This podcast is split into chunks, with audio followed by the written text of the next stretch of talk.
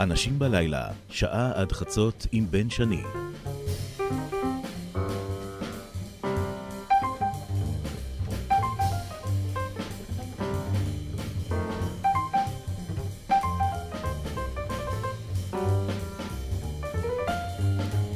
לילה טוב, אנשים בלילה. יש לנו זכות, הצלחנו לתפוס אותך כשהגעת לכאן לארץ לקבל את פרס סוקולוב. כן. אז קודם כל ברכות. תודה רבה. גיא רולניק הוא האורח שלנו באנשים אה, בלילה. גיא רולניק, המייסד של עיתון אה, דה מרקר, פרשן אה, הכלכלי של אה, קבוצת הארץ ו- ואחד העיתונאים המשפיעים בישראל. זכה גם בפרס החשוב לעיתונאים אה, בישראל השבוע, ותפסנו אותך באמת כשאתה מגיע לפה מ- מהזמן שאתה מקדיש בלימודים בארצות הברית. נכון. מתי אתה חוזר לשם? ביום שזה ישודר בעצם אני כבר אהיה בארצות הברית. ככה זה יהיה. מתי נחתת? נחתתי לפני יומיים. ומה היה הלו"ז בארבעה ימים האלה? הלו"ז הוא מאוד מאוד מאוד uh, גדוש. את מי הספקת לפגוש? הספקתי לפגוש uh, הרבה יזמים uh, חברתיים שמתעסקים בכל מיני דברים שאנחנו uh, כותבים עליהם, והספקתי לפגוש הרבה חברים מדה מרקר, ואני גם אפגוש כל מיני מקורות שאני שומר איתם על קשר הרבה שנים. ויש כאלה שביקשו להיפגש ולא תספיק? Uh, לצערי, uh, יש, הייתי רוצה להיפגש עם יותר אנשים ממה שהזמן מתיר. איך היה המעמד של הטקס? היה נחמד מאוד, היה על הכיפק. צפית את זה? ידעת שאתה מועמד? אה, לא, לא ממש, לא צפיתי את זה. אני הרבה שנים ב, בעיתונות, אה, אה, לא, צפ, לא צפיתי את זה, כמו שלא צפינו גם הרבה אירועים שקרו בשנים האחרונות. ואיך בכלל מבשרים לך שאתה, שאתה זוכה בפרס הזה? קיבלתי טלפון לארצות הברית. ואמרו לי, אתה יודע על מה אנחנו מתקשרים? ואמרתי, לא, אין לי מושג על מה אתם אה, אה, מתקשרים וכן הלאה, ואז הם סיפרו לי, ואמרתי להם, תודה רבה, אני מאוד מעריך את זה. מבלבל קצת, אה? פתאום להיות ככה במרכז העניינים כ- כעיתונאי.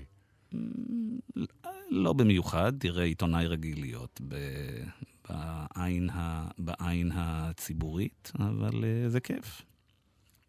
וזה בכלל חודש שבו אתה, אפשר לומר, אה, מסמן כמה, כמה הישגים מאוד משמעותיים. הראשון, חוק הריכוזיות. בהחלט. ש... הוא עבר uh, בכנסת לפני uh, כמה שבועות, שזה פרויקט של צוות גדול של עיתונאים במרקר שמתעסק עם הנושא הזה הרבה מאוד שנים. זה היה לא פשוט, בטח נדבר על זה בהמשך, ובניגוד לכל התחזיות שהיו לפני שנה, שנתיים, שלוש, ארבע וכן הלאה, זה בסופו של דבר הגיע לישורת האחרונה, ועם ישראל הרוויח פה ובגדול. ובאיזשהו צירוף מקרים מאוד סמלי, האיש שאולי סימן הכי הרבה את נושא הריכוזיות, נוחי דנקנר, מאבד את השליטה ב-IDB גם כן החודש.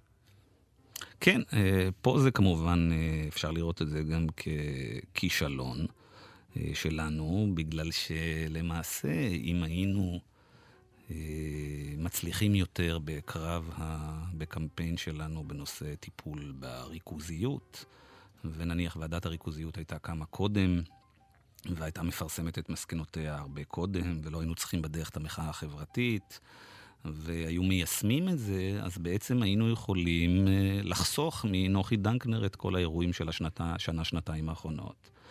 בגלל שאם היו מטפלים בריכוזיות לפני שנים, אז כל הסיטואציה הזאת כנראה הייתה נמנעת, והוא היה מרוויח מזה בגדול, וכל קבוצת IDB הייתה מרוויחה מזה, והיינו היום במשק אחר. אז פה אנחנו יכולים לסמן לעצמנו כישלון קטן, שזה לקח... כל כך הרבה שנים, להזיז את המחט בנושא הריכוזיות. עקבת משם, מבוסטון, אחרי הדיונים אצל השופט אורנשטיין באולם? לא, אני לא... הנושא של, של IDB פחות מעסיק אותי ככותב ועורך בשנים האחרונות.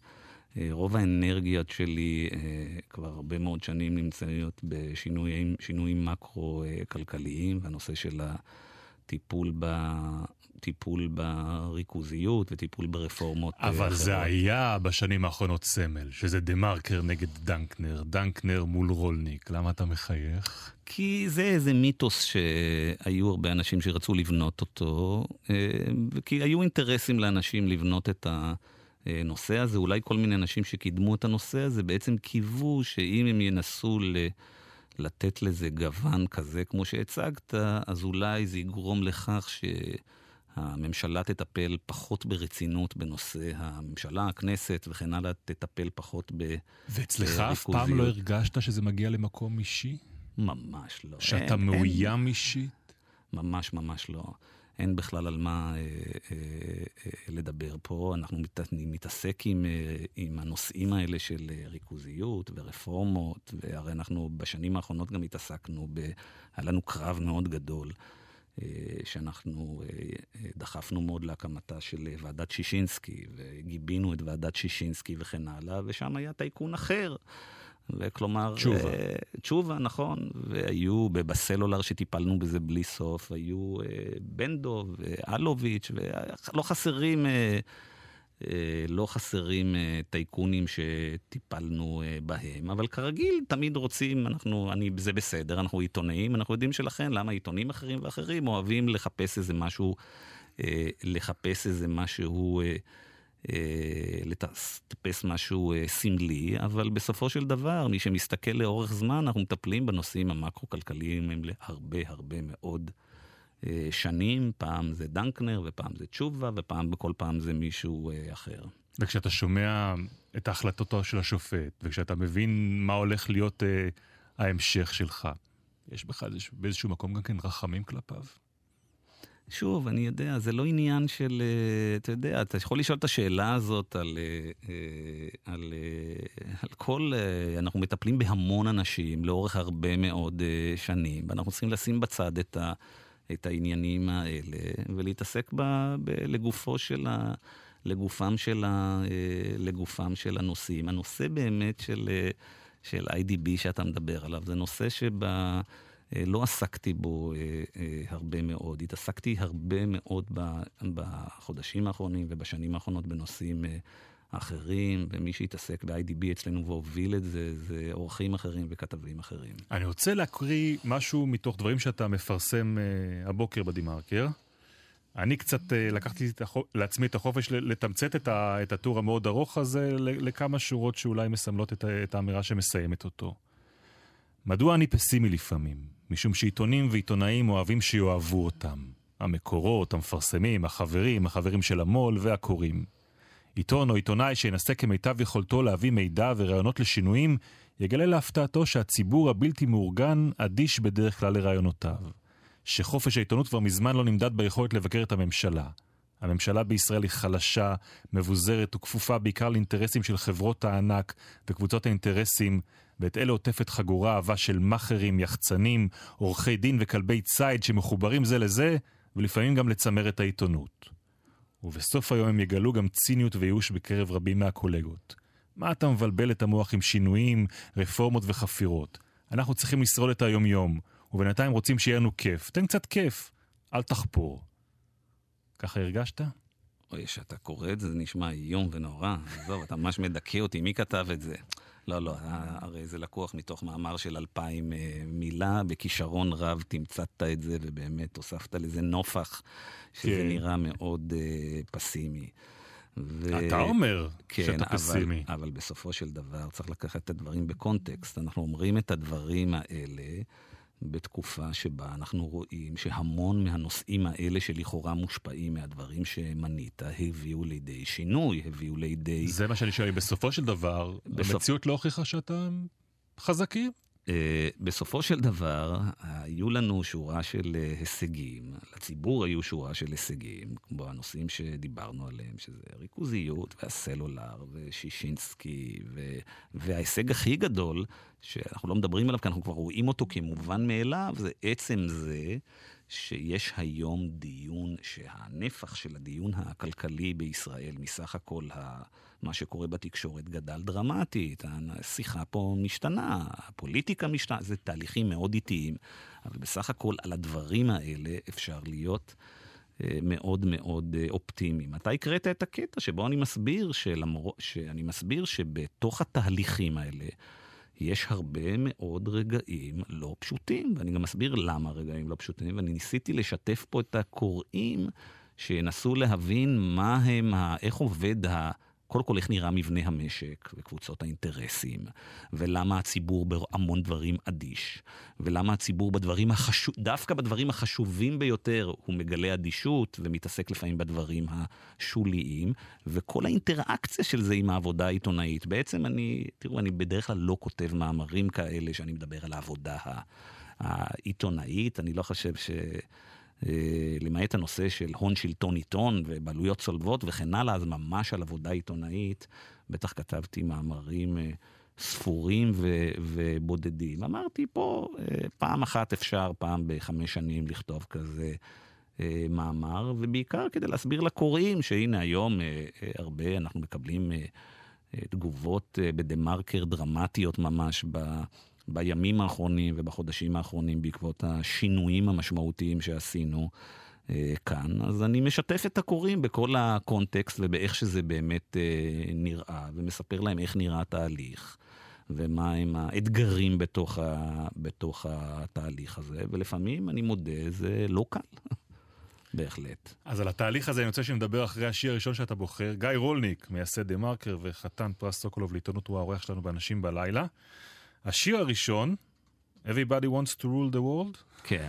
זה לא everybody כמו שאנחנו יודעים, אבל אנחנו ראינו בשנים האחרונות שהיו כמה שרצו to rule the world, וזה לא נגמר טוב. Tears for Fears.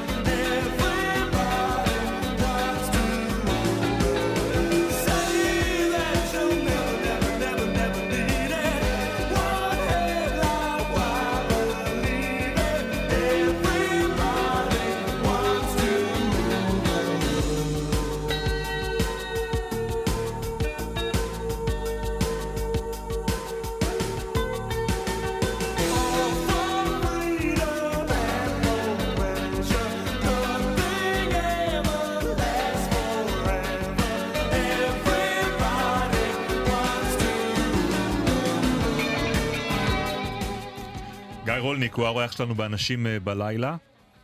אתה מגדיר את עצמך מעמד ביניים? תראה, אני הרבה פעמים שואלים אותי אה, אנשים מה זה מעמד אה, ביניים וכן הלאה, ואני אמרתי הרבה פעמים שבהרבה מאוד מקומות, שכל העניין הזה של, של ההגדרות האלה הן מאוד מאוד בעייתיות. למה? כי יכולות להיות לך שתי משפחות. משפחה אחת שמרוויחה שכר ממוצע, אבל עובדים במקומות עבודה שבהם אה, יש אה, קביעות וסיכוי סביר מאוד שתגיע עד לגיל 67. ויש אה, משפחה שבה אחד עובד בפרסום, אחד עובד פרילנסר וכן הלאה, ובתקופות מסוימות הם... אה, מאוד עמידים? הם ואחר... מאוד עמידים, ואז יום אחד זה הכל אה, משתנה. ואתה יודע איפה אתה רואה את עצמך? אין, בוא, צריך לתת תחזית, אתה יודע, האם יש לי מושג מה יהיה, אני מקווה לעבוד עוד איזה 20-30 שנה. אז אין לי מושג מה יהיה, מה יהיה הלאה. אז אה, זה באמת הכל בעיני המתבונן. ההגדרה הזאת אבל בכלל מדברת אליך, המושג הזה מעמד ביניים? לא, אמרתי שלא, בגלל שאני חושב, ש... בגלל שאני חושב שזה מין הגדרה מאוד כללית, ואני חושב שיש הרבה אנשי הייטק, שבנקודת זמן מסוימת זה נראה כאילו שהם בעשירון העשירי או התשיעי וכן הלאה, ובשלב מסוים זה הידרדרות ב... אה, מאוד מהירה, בגלל שאנחנו מכירים את עולם ההייטק ואת האייג'יזם בו וכן הלאה, ואז יכולים הדברים האלה מאוד להשתנות. ולכן שאני חושב שהשיחה הזאת על מעמד ה... מעמד הביניים בהיבט הכלכלי של הרבה פעמים היא שיחה לא מספיק, אה, לא מספיק מדויקת. בתור ילד, היית בכלל מודע למעמד הכלכלי שבו אתה מצוי? לצערי לא, בכלל לא היה לי אה, תודעה כזאת, ואני חושב שזה אה, מאפיין אה, רבים מהדור היותר מבוגר וכן הלאה, שהייתי פה באולפן הזה לפני... 25 שנה בגלי צה"ל, זה היה עידן שהדיבורים על הנושאים הכלכליים היו בשולי, אה, בשולי שוליים. אתה יודע, אלא אם כן אתה מרגיש את הקשיים הכלכליים בבית. כן, זה לא, אני לא באתי מבית שהיו בו קשיים כלכליים. מאיזה בית הגעת? מבית שלא היו בו קשיים כלכליים. ומה רצית לעשות שתהיה גדול? Uh, אני התעסקתי לפני שהגעתי uh, לגלי צה"ל, uh, אני התעסקתי במחשבים. היית ילד עובד? ילד עובד, כן, עבדתי אה, אה, באופן אה, אה, קבוע, אה, אבל... אה, במה? במח... אה, עבדתי בכל מיני עבודות אה, אה, כילד. והמחשבים, מה זה אמר? אה, מחשבים זה היה תחום, תחום העניין העיקרי שלי, אה, שהייתי אה, צעיר, למעשה עד, עד הצבא, ובצבא התגלגלתי אה, התגלגלתי בטעות ל... ל... לעיתונות, ובעיתונות התגלגלתי בטעות בגלי צה"ל ל... לתחום הכלכלה, ואז כשסיימתי את גלי צה"ל הלכתי ללמוד... אה, אה, הלכתי ללמוד כלכלה. זה היה היה קרוב לתוכניות המקוריות שלך? ממש לא. מה רצית לא. לעשות? אני חשבתי לפני הצבא שאני הולך ללמוד הנדסה. זה מה שחשבתי, התעסקתי במחשבים, וחשבתי שאני הולך להיות uh, מהנדס. כי אתה מדבר על זה שהתגלגלת לעיתונות uh, הכלכלית פה בגלי צה"ל בלי להתכוון. הרי כלכלה ועיתונות זה דברים שאם אני חושב על uh, מי שבראש רוצה להיות עיתונאי, לא הולכים ביחד. יפה אמרת, דייקת, נכון. היום, אגב, היום זה כבר נראה כן שהולך ביחד, כי העולם מאוד השתנה. אבל אז? אבל אז, כשאני הייתי בגלי צה"ל, קודם כל נתחיל מזה שאני הייתי... אה, אה, בגלי צה"ל הייתה מסורת, שלדעתי נמשכת עד היום, שהכתב הכלכלי הוא עתודאי שלמד תואר ראשון בכלכלה. ואני בכלל הגעתי לגלי צה"ל לא, כ, לא, כ, לא כעתודאי. וזה בכלל איזשהו גטו העיסוק בכלכלה. מה, אתה, אתה מדווח במבזקים את המדדים של, של הבורסה? לא, זה? לא, לא, היו כתבות, היו פינות, הייתה פינה כל בוקר, כן. היה עיסוק, אה, ו, ופיתחנו את העניין הזה באותם שנים. אבל באוקטובר 87 הייתה את מה שקוראים אה, אוקטובר השחור, את המפולת בוול סטריט, לא המפולת הגדולה של, אה, של 2008. זו הייתה המפולת אה, השנייה בגודלה, או אחת הגדולות ביותר במאה השנים האחרונות, חוץ מ-29 וחוץ מ... המפולת שהייתה לפני כמה שנים. וישבנו בישיבת אה, בוקר ב... אה, ביומן בגלי צה"ל, ומישהו אמר שאתמול בלילה הייתה מפולת אה, בוול סטריט, לא היה אינטרנט, לא היה זה, אבל דיברו על זה שהייתה מפולת בוול סטריט, ושאלו מי רוצה לעשות על זה כתבה, ובחדר אף אחד לא היה לו מושג על מה מדובר, וגם לי לא היה מושג על מה מדובר, אבל אמרתי בכל סמכותי שאני אטפל בזה, ורצתי החוצה והתחלתי לחשוב. מי יסביר לי מה זה בכלל? אז התחלתי להסתובב, רצתי לאחד הבנקים, שאלתי פה איפה מישהו שמתעסק בניירות ערך, ניגשתי אליו, אמרתי לו, תסביר לי מה קרה בכלל אתמול. והתחלתי באמת, בעצם אה, מאפס, וככה התגלגלתי להיות אה, כתב כלכלי בטעות לחלוטין. ואיפה למדת בכלל עיתונות? עיתונות למדתי בעבודה, בזה שאני מתעסק בעניין הזה 25 שנה. המקום הזה, גלי צה"ל, לימד אותך לעשות עיתונות? תראה, העיתונות בגלי צה"ל הייתה אה, שונה דרמטית מהעיתונות שעשיתי אחר כך, בגלל שבתחום הכלכלי, בעצם איך שהגעתי לעיתונות, ה...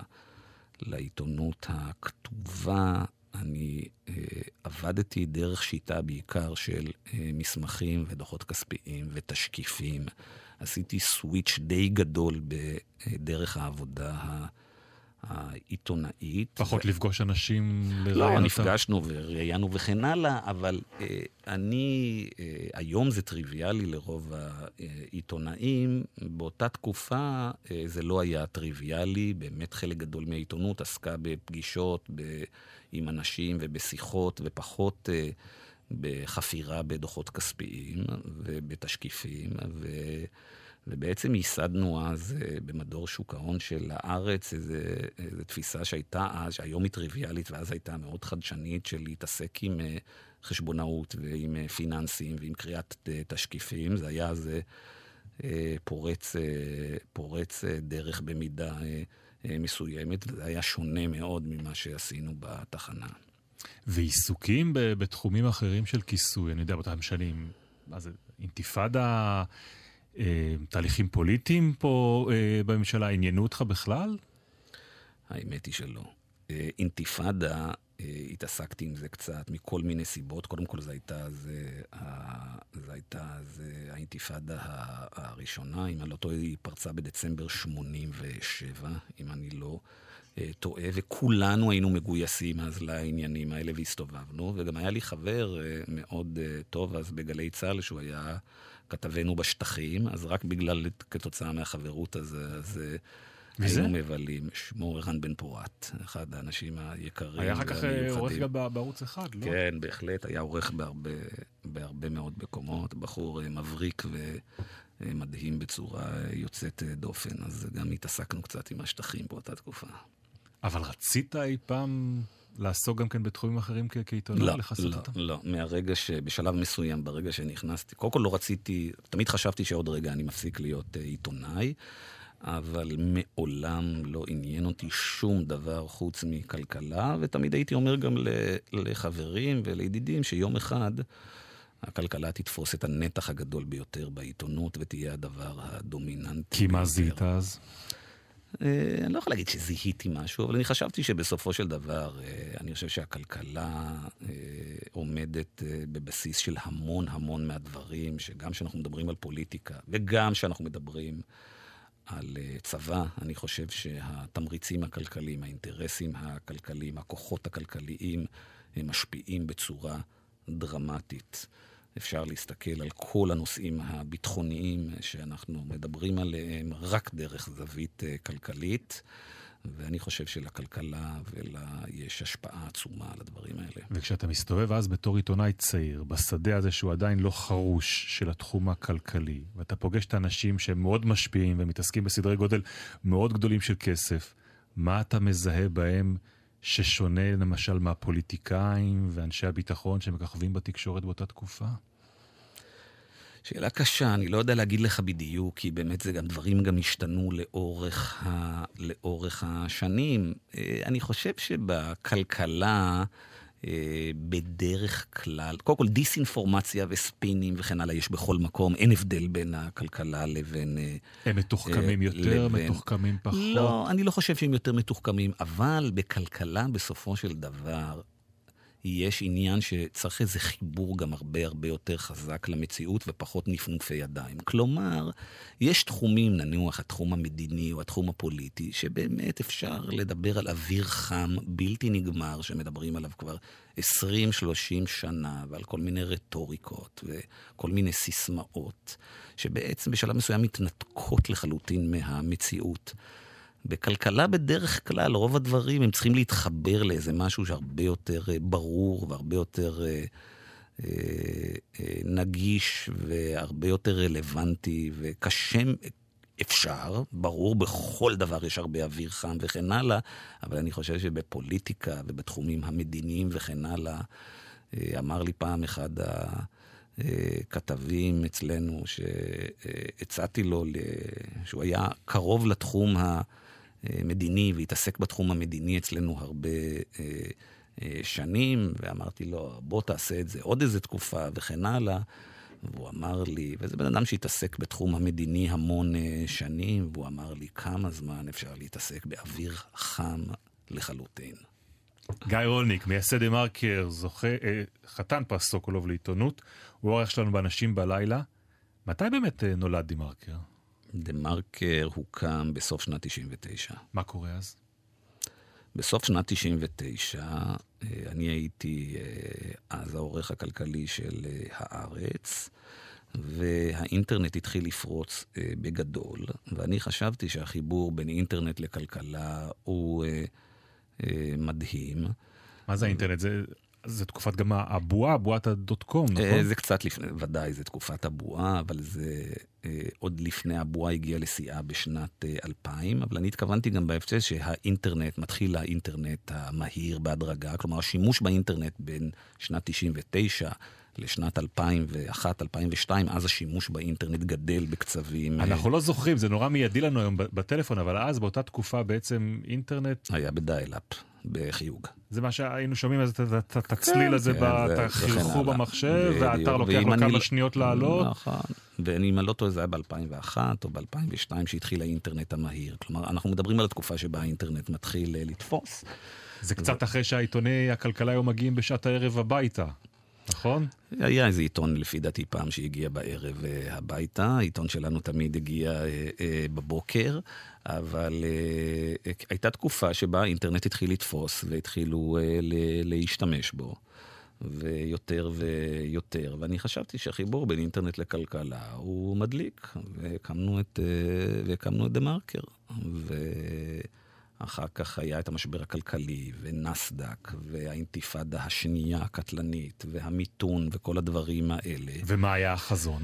והחזון, החזון היה אה, אה, לקחת את הנושא הכלכלי, שאז היה אה, רק אה, אלפים או עשרות אלפים מתעסקים איתו, ולהראות לאנשים שהוא נוגע בכולם, ולחבר את כל האנשים, ולעשות את הסוג העיתונות שאנחנו תמיד האמנו בו. זה סוג העיתונות שאנחנו עושים עד היום. וזה בדיוק מה שקרה, כי כשאנחנו מסתכלים שאם נניח לפני 15 שנה היו אלפים או עשרות אלפים בודדים של אנשים שהתעניינו בכלכלה ובדברים האלה, אז היום אנחנו מדברים על מאות אלפים במינימום. במה העיתון הזה, שחלמת אותו אז, שונה מה, מהעיתון שאתם עושים כל בוקר? אני לא חושב שהוא שונה ב, ב, בהרבה. קודם כל הטכנולוגיה והאינטרנט וכן הלאה הפכו את הדברים להרבה יותר נגישים, הרבה יותר נעימים, הרבה יותר... Uh, אה, הרבה יותר אה, נכונים. אני חושב שבשנים האחרונות, בגלל שיש התפוצצות של אינפורמציה כלכלית מכל כך הרבה אה, מקומות, אתה תראה אצלנו הרבה יותר ניתוחים ודעות ורעיונות, ופחות את ההארד ניוז שהוא כבר זורם בכל מקום. אתה תראה פחות... אה, פעם היינו המקור היחיד של לדעת מה קורה ממש אה, בכל חברה ובכל מקום, ולכן היינו נותנים אינפורמציה מאוד מאוד אה, אה, אה, בסיסית. היום כולם נכנסים לאינטרנט ונכנסים לאתרים הרלוונטיים, בין אם זה של הבורסה או בין אם זה של בנק ישראל או whatever, ויש המון מקורות. ולכן אתה, עיתון היום צריך להיות בעיקר אה, עיתון של, של ניתוח, של ידע, של הבנה ושל תפיסת עולם. והקוראים שלך, עד כמה הם באמת רוצים שינוי? הקוראים מאוד מאוד מאוד רוצים שינוי, רובם. קודם כל, יש אנשים שנהנים מהמצב ה... אה, המצב הקיים, בסדר, אנחנו מכירים אותם, יש אנשים שלא רוצים שיהיה שינוי, אבל אני חושב שבסופו של דבר, אה, רוב הציבור אה, רוצה שינוי. מה הוא מוכן לעשות בשביל השינוי הזה, עד כמה הוא מבין מה נדרש, וזה, זה כבר שאלה אחרת, ואנחנו נמצאים פה באיזה גרף שאני מקווה שהוא הולך ומשתפר כל הזמן. אתה יודע, אני הסתכלתי בימים האחרונים על המודעות בדה-מרקר. מה מפרסמים לקוראים שלך? אחד הדברים ש... שזיהיתי זה הרבה דירות יוקרה, נדל"ן. הבוקר יש מודעה שמדברת על הדגמים החדשים של יגואר שמתקרבים אליהם. יש תחושה שלפחות המפרסמים חושבים שלקוראים שלכם מאוד טוב. לא, תשמע, אני מכיר את הדמוגרפיה של, של קוראי אה, דה מרקר, פחות או יותר. אה, אני לא חושב שרוב קוראי דה מרקר יקנו יגואר, אוקיי? אנחנו יודעים מה מספר היגוארים שנמכרים כל שנה. זו אוכלוסייה לא מאוד אה, ברור, לא אבל אני שואל אם לא בגדול. זה משקף את העובדה שהקוראים נהנים לקרוא את הפרשנות הזאת. זה מתאים להם, זה מתיישב איתם, מתיישב להם עם האג'נדה, אבל קצת אולי, ואנחנו נדבר אה, בהמשך גם על המחאה החברתית, לעשות את מה שצריך לעשות כדי לעורר שינוי, זה, זה, זה קשה להם. בהחלט, בהחלט. אני חושב ש... אנחנו יודעים ש... נוח להם עם הסדר הקיים. לא לכולם נוח עם הסדר הקיים. אני מזמין אותך להיכנס לאתר האינטרנט שלנו, ולא רק לדפוס, ולהסתכל על התגובות של הקוראים, מאות של תגובות קוראים, ואתה תראה כל יום מאות ואלפים קוראים שמדברים רק על דבר אחד, שינוי, שינוי, שינוי. אבל זה מתמצא בזה, בלכתוב טוקבק.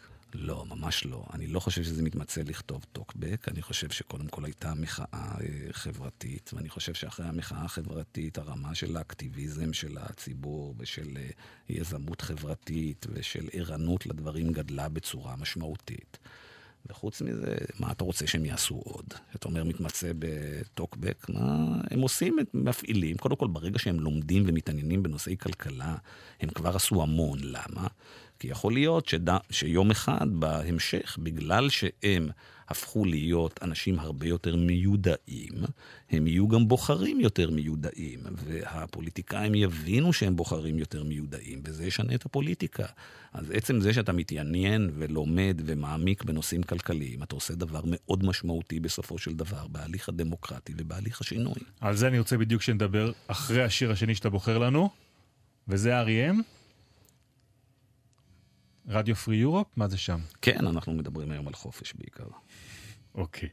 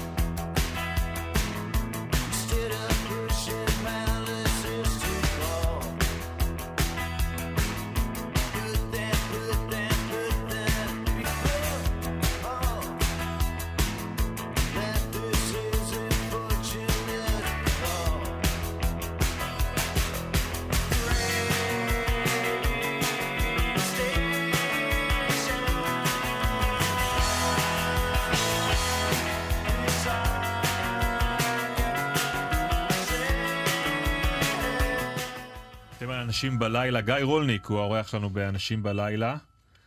אתה חזית את זה שהמרוויח הגדול מהמחאה החברתית יהיה יאיר לפיד? לא, ממש לא. לא היה לי מושג מזה.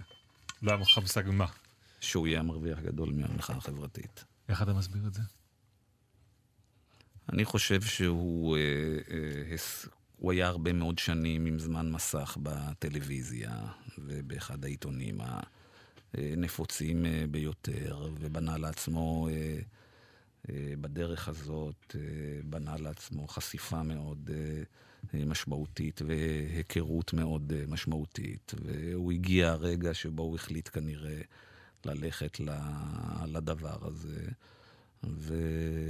והוא התחיל לדבר טקסטים של של כלכלה ושל הנושאים האלה, והדבר הזה השתלב אה, אה, ביחד. הוא היה השחקן החדש בתוך, ה, בתוך הזירה, והוא דיבר חזק על הנושאים האלה, ו, ולכן הוא אה, הצליח למנף את זה. שמעת את הטקסטים שהוא מדבר בכינוסים שלו? בקמפיין הבחירות? לא המון, לא המון, אבל uh, מה שבלט פה בדבר הזה הוא ש... Uh, בתקופה מאוד ארוכה הוא היה אה, בטלוויזיה ובעיתונות, והוא לא עסק בכלל בנושאים האלה. והוא התחיל לעסוק בנושאים האלה ממש רגע לפני, ה... הרגע לפני הבחירות. אבל הוא לא היה הפוליטיקאי היחידי שעסק בכלכלה בבחירות האלה. כן, נכון. מה הוא זיהה נכון? אה, אה, אני לא חושב שהוא זיהה משהו שאחרים לא זיהו. הבעיה היא שאחרים שדיברו על זה כבר היו מזוהים עם דברים אחרים. אז אה, אם פתאום מופיעים אנשים שכאילו אומרים, בוא, היה לך כבר את ההזדמנות שלך הרבה מאוד שנים, אז מה אתה עכשיו מספר לנו על ענייני כלכלה? אבל להזכירך, מי שזיהה את זה כבר שכחנו, כי הזיכרון שלנו קצר, מי שזיהה את העניינים האלה, הכלכליים לפניו, זו הייתה שלי יחימוביץ', הרי היא עשתה את ה-disruption הגדול בתחום, ה, בתחום הפוליטי, שבשלב מסוים היא אמרה, אני לא הולכת להיות ממוקדת כמו כל קודמיי רק בשאלה של uh, הביטחונית. אבל למה הוא חזר... כתב את הקולות והיא לא, את קולות המחאה? אני חושב שבגלל שהוא היה חדש uh, מאוד ומשהו אחר, והייתה לו נראות מאוד גדולה ב, ב, בתקשורת. פגשת אותו מאז, אני מניח. Uh, לא. לא? לא ישבתם שר האוצר? לא ישבתי עם שר האוצר, ואני, בכל הקריירה שלי, אני ממעט מאוד לשבת עם, אה, עם אה, שרי אה, אוצר. זה מאוד מפתיע אותי. או עם ראשי ממשלה. כן, אז אני שמח שהצלחתי להפתיע אותך. העורך של עיתון. שנתניהו היה כן. שר האוצר. לפני הרבה מאוד שנים, והוא היה שר אוצר מאוד מאוד ידוע ודומיננטי, לדעתי פגשתי אותו פעמיים. ואת לפיד לא, לא עניין אותך לפגוש? תשמע, אני חושב, קודם כל בשנים האחרונות, חלק גדול מהעבודה שלנו היא נעשית, כמו שאמרתי לך, אה, אה, בנושאים של רפורמות ושינויים מבניים. את רוב הראיונות והשיחות שעושים אצלנו, אה, אה, עושים הכתבים ועורכים מסוימים, ואני עושה את הדברים האלה הרבה פחות בשנים האחרונות. שיחת רקע עם אה, שר האוצר זה לא, לא נמצא ב... שמע, אני מנסה לחשוב, אני חושב שאת שר האוצר הקודם, יובל שטייניץ, בטח כל הקדנציה שלו היה לי איתו שיחות בודדות. איך אתה מתרשם מלפיד? תשמע, אני חושב ש... אה, מדי אה, אה, להגיד. אני מאוד התאכזבתי בהתחלה, בגלל שהוא בעצם הלך בקו שהיה מאוד דומה לשרי אוצר קודמים. היה פה הזדמנות שהוא נכנס לתפקידו בגלל המחאה החברתית, ובגלל... אה, שהוא היה חדש, ובגלל שאין לו את הבגאג' הזה שיש, ל, שיש לך, שבהרבה מפלגות נשלטות על ידי הפריימריז ועל ידי כל קבוצות האינטרסים ו, אה, וכן הלאה, והיה גירעון אדיר בתקציב, אני חשבתי שהיה צריך לעשות דברים מאוד דרמטיים. חשבת שהוא יכול? וכן, חשבתי שבאותה תקופה אפשר לעשות דברים שלא נעשו בעבר בגלל הקומבינציה המיוחדת כן, שלה. כן, אבל אני שואל אם לפיד, מהרקע שממנו הוא מגיע, המטען שיש לו, מסוגל לעשות את הדברים האלה שאתה מצפה להם? אני לא, הסיבה שחשבתי שזה, אה, שזה אפשרי, זה לא בגלל לא בגלל הרקע והמטען. שוב, אני חשבתי שהתנאים הסביבתיים הם כאלה שאפשר לעשות דברים שלא נעשו בעבר, כי יש רוח גבית מהרחוב, נקרא, לעניין הזה. ובסופו של דבר קיבלנו תקציב שהיינו מקבלים גם אלמלא הייתה אה, אה, אה, מחאה אה, אה, חברתית. תקציב לא שונה. אה, אה, מהותית, והיה פה הזדמנות גדולה. אנחנו יודעים ששינויים גדולים אפשר לעשות, לנצל אותם או בהתחלה או במשברים גדולים. אבל אתה לא מתייחס בכלל לעניין היכולות שלו. אני שואל אם יכול תשמע. להגיע מישהו שהיה קודם אה, עיתונאי, שהניסיון הניהולי שלו מאוד מוגבל, אם בכלל קיים, ולעמוד בראש משרד האוצר בעיניך. תראה, זה תנאי פתיחה לא טובים. אני חושב שנתניהו שגה ובגדול. בזה שהוא שם את אה, לפיד כשר אוצר, ומה שיותר גרוע מזה, שאני חושב שנתניהו חשב שלפיד הוא לא האיש הכי מתאים להיות שר אוצר, והוא שם אותו שם משיקולים פוליטיים, ולא, לא, זה לא שהוא חשב שאם הוא ישים את לפיד כשר אוצר, אנחנו נקבל את השר אוצר הכי טוב. כשפגשת בזמנו את אה, נתניהו פנים אל פנים, כן, כשר אוצר, גם כראש ממשלה? כן. מה התרשמת ממנו פנים אל פנים שהתרשמת אחרת מהאופן שבו ניתחת אותו מה, מההיכרות עם הפרסונה הטלוויזיונית או תקשורתית? וואה. אה, זה כל כך הרבה שנים כבר, אני לא זוכר, אני לא... מתי פגשתי לראשונה את, אה, את נתניהו? אני, לא, אני יכול להגיד לך שאני זוכר את נתניהו לפני אה, עשר שנים לדעתי, ואת נתניהו, שפגשתי אותו אז, אה, וראיתי אותו ושמעתי מה קורה במשרד, ואת הנתניהו של השנים האחרונות, והאש היוקדת לשנות את הכלכלה שהייתה אצלו ירדה בצורה משמעותית. איך אתה מסביר את זה? אה, הוא התעייף בנושאים האלה. הוא ראה שלעשות שינויים כלכליים אמיתיים זה דבר שוחק בצורה אדירה. הוא ראה שבניגוד להרבה דברים בתחום המדיני-הפוליטי, בתחום הכלכלי הדברים הם מדידים. כלומר, אתה, אפשר להבין בדיוק מה עשית, ויכול להיות שהוא הגיע למסקנה שיותר כדאי לנפנף ידיים ולדבר על מה שאנחנו לפעמים קוראים לו בצחוק, כן אבו מאזן, לא אבו מאזן, כן שטחים, לא שטחים, כן איראן, לא איראן, וכן הלאה וכן הלאה, ומאשר להכניס, באשר להגיד, היי, אני הולך להוריד את מחירי הדירות ב-30 אחוזים, תבדקו, ואת שכר הדירה ב-40 אחוזים, תבדקו אותי עוד ארבע שנים. פה אתה צריך אה, לספק את הסחורה. אז אולי הוא החליט ש... אה, ש... שזה, שהוא מעדיף לחזור לדבר, לאזורים האלה, אזורי הנוחות נקרא לזה.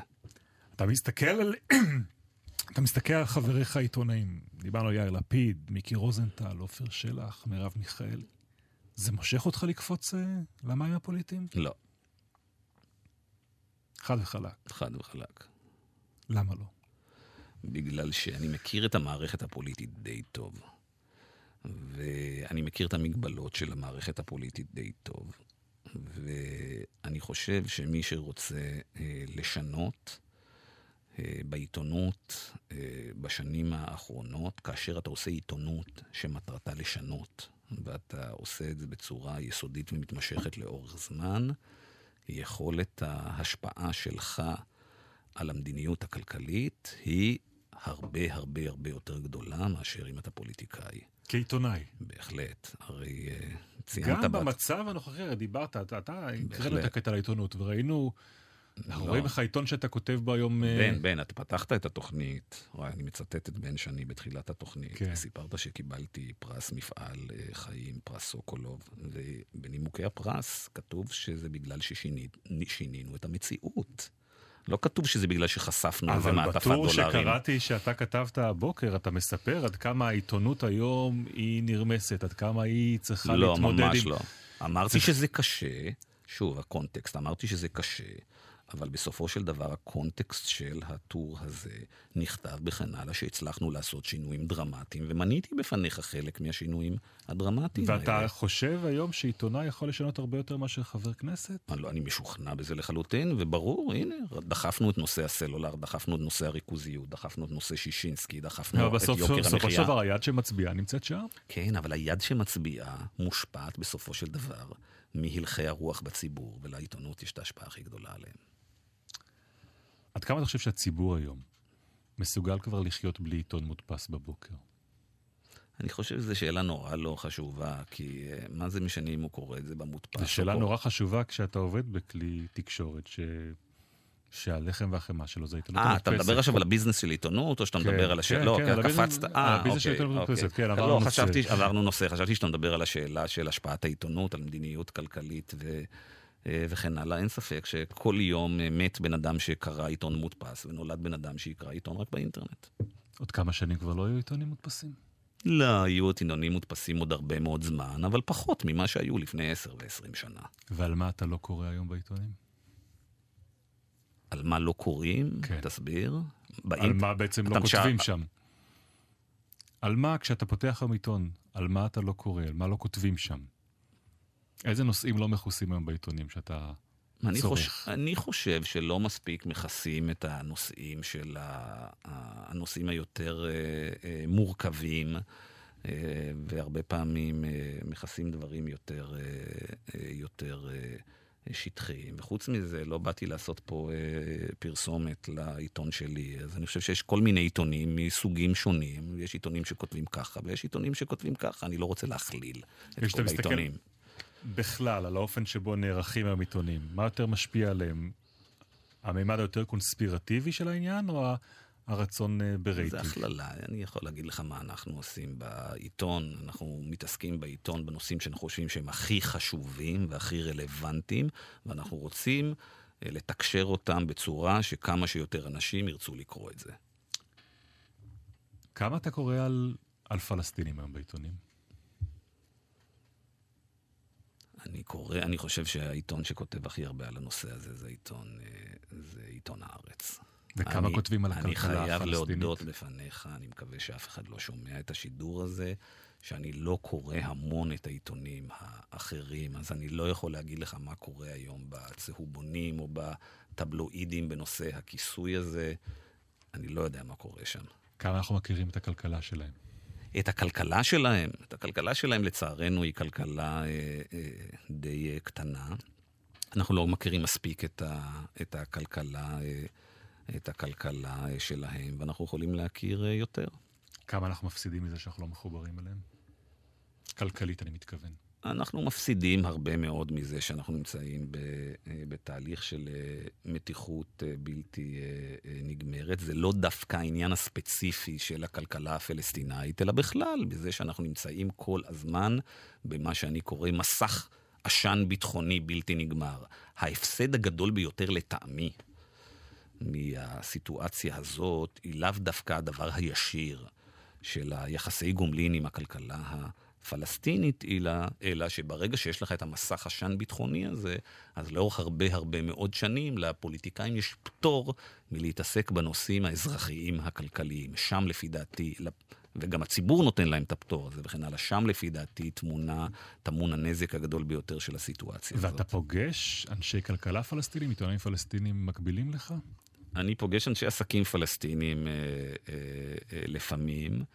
והעניין הוא שוב, שהרבה פעמים שפוגשים אותם, אז באמת הדברים שעולים, ש, שמדברים איתם בשיחות און רקורד ואוף רקורד, זה דבר שהוא נורא שונה ו, ו, אה, ומהותי. שזה מגיע לעיתון, זה הרבה פעמים אין, אין ברירה להם אה, לארוז את זה באיזה עטיפה מכל מיני סיבות אה, פוליטיות.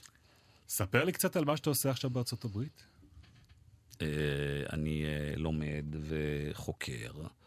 אה, ומתעסק בעיקר בנושאים שאני כותב עליהם הרבה מאוד שנים ולומד אותם בשנים האחרונות. זו תוכנית מאוד מיוחדת של הרווארד. אני מבין שבחרו את האנשים שמשתתפים בה מכל העולם. נכון. מקרב עיתונאים?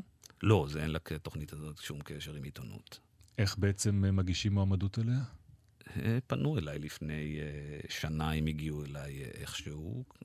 הצעתי כמה רעיונות למחקרים, וזהו. אתה כבר יודע מי האנשים שישבו איתך באותה הכיתה? כן. במה הם עוסקים? בעיקר יש שם אנשי עסקים ויזמים, קרנות הון סיכון, ואנשים שעבדו בסקטור הציבורי, אנשים שעבדו בסנאט, אנשים שניהלו חברות... חברות uh, גדולות, אנשים שהיו במערכת הבריאות. ומה uh, הם מלמדים אתכם שם? אני, התוכנית היא אה, אה, רב-תחומית, בין-תחומית, ואנחנו, יש, ואנחנו מתעסקים בהרבה מאוד תחומים, שזה גם משפטים וגם כלכלה. וגם עסקים, וגם מנהל ציבורי, וגם חינוך, וגם טכנולוגיה. וכשאתה אומר לחקור, מה אתה מתכוון לחקור שם? אני הולך לחקור נושאים שבהם התעסקתי הרבה מאוד בשנים האחרונות, סביב נושאים של אה, שינויים מקרו-כלכליים ודברים שנגזרים מזה. ושדה המחקר, מה, מה בעצם כלי המחקר שיעמדו לרשותך? כל הכלים שהרווארד יודעת להעמיד uh, היום לרשות החוקרים, שזה גם את ה... גם המרצים, גם מעבדות, גם אה, סטודנטים, גם אה, קולגות, גם הרווארד זה מקום עם משאבים אה, עם מאוד מאוד מגוונים. אתה יודע על מישהו מיוחד שאתה עומד לפגוש אותו? כל הזמן, אני לא רוצה לבחור מישהו אחד כדי לא פה אה, אה, להסתבך עם מישהו וכן הלאה, אבל יש לי ברשימה של אנשים שאני יודע שאני צריך ורוצה ואפגוש רשימה אדירה מאוד, גדולה מאוד, שכנראה אני אספיק לראות עשרה אחוז מהם. גיא רולניק, מייסד דה מרקר, חתן פרס סוקולוב למפעל חיים בעיתונות, הוא האורח שלנו באנשים בלילה. השיר האחרון שאתה בוחר, אני לא הכרתי אותו, other 99? כן. מה זה? 99, בן. נו. 99%. 1%, 99%, נו באמת. אוקיי. Occupy Wall Street, נו באמת. אוקיי, אתה רואה? אני ממש לא מגיע מהשדה הזה.